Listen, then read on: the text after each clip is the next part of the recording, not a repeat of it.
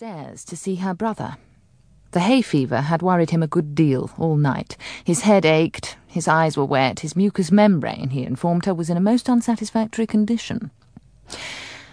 Now the doctor arrived and said that Tibby was quite bad.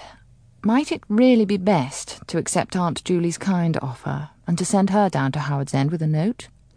Running downstairs into the library, she cried, Yes, I have changed my mind. I do wish that you would go. There was a train from King's Cross at eleven. At half past ten, Tibby fell asleep, and Margaret was able to drive her aunt to the station. Give my letter to Helen, and say whatever you feel yourself, but do keep clear of the relatives. We have scarcely got their names straight yet. They were in plenty of time for the train. Mrs. Munt, though she took a second class ticket, was put by the guard into a first. Margaret, on her return to Wickham Place, was confronted with the following telegram All over. Wish I had never written. Tell no one. Helen.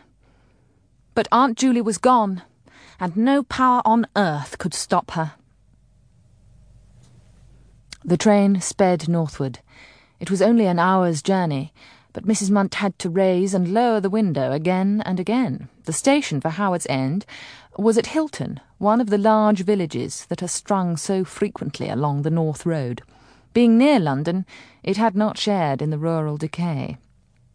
I want a house, she confided to the ticket boy. Its name is Howard's Lodge. Do you know where it is? Mr. Wilcox, the boy called. She's wanting Howards End.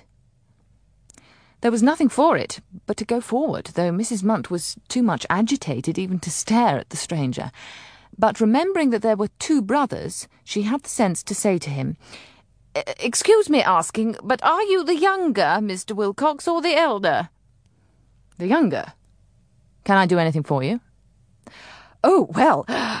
Uh, she controlled herself with difficulty. Really, are you? I. She moved away from the ticket boy and lowered her voice. I am Miss Schlegel's aunt. I ought to introduce myself, oughtn't I? My name is Mrs. Munt. She was conscious that he raised his cap and said quite coolly, Oh, rather. Miss Schlegel is stopping with us. Did you want to see her? Possibly. I'll call you a cab. No, uh, wait a mo. He thought. Our, uh, our motor's here. I'll run you up in it. That is very kind. She was more civil than she had intended. Not at all. If you'll just wait till they bring out a parcel from the office, uh, you'll see Miss Schlegel at lunch. You're coming up to lunch, I hope? I should like to come up, said Mrs. Munt, not committing herself to nourishment until she had studied Helen's lover a little more. He seemed a gentleman, but had so rattled her round that her powers of observation were numbed. She settled herself into a luxurious cavern of red leather. You see, we heard from Helen this morning. As soon as they turned into the Great North Road, she opened fire. You can well imagine, she said, that the news was a great shock to us. What news?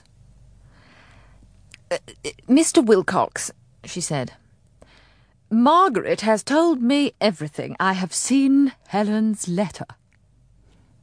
He could not look her in the face, as his eyes were fixed on his work, but he inclined his head in her direction and said, Beg pardon, I didn't catch. About Helen, uh, of course. Helen is a very exceptional person. I am sure you will let me say this, uh, feeling towards her as you do. I come in no spirit of interference, but it was a great shock. I'm sorry to be so dense, said the young man, but I still haven't quite understood. Helen, Mr. Wilcox, my niece and you. He pushed up his goggles and gazed at her, absolutely bewildered. Horror smote her to the heart, for even she began to suspect that they were at cross purposes and that she had commenced her mission by some hideous blunder. Miss Schlegel and myself? he asked, compressing his lips. I think I catch your meaning. What an extraordinary mistake! Then uh, you didn't? Scarcely, as I am already engaged to another lady. There was a moment's silence, and then he caught his breath and exploded.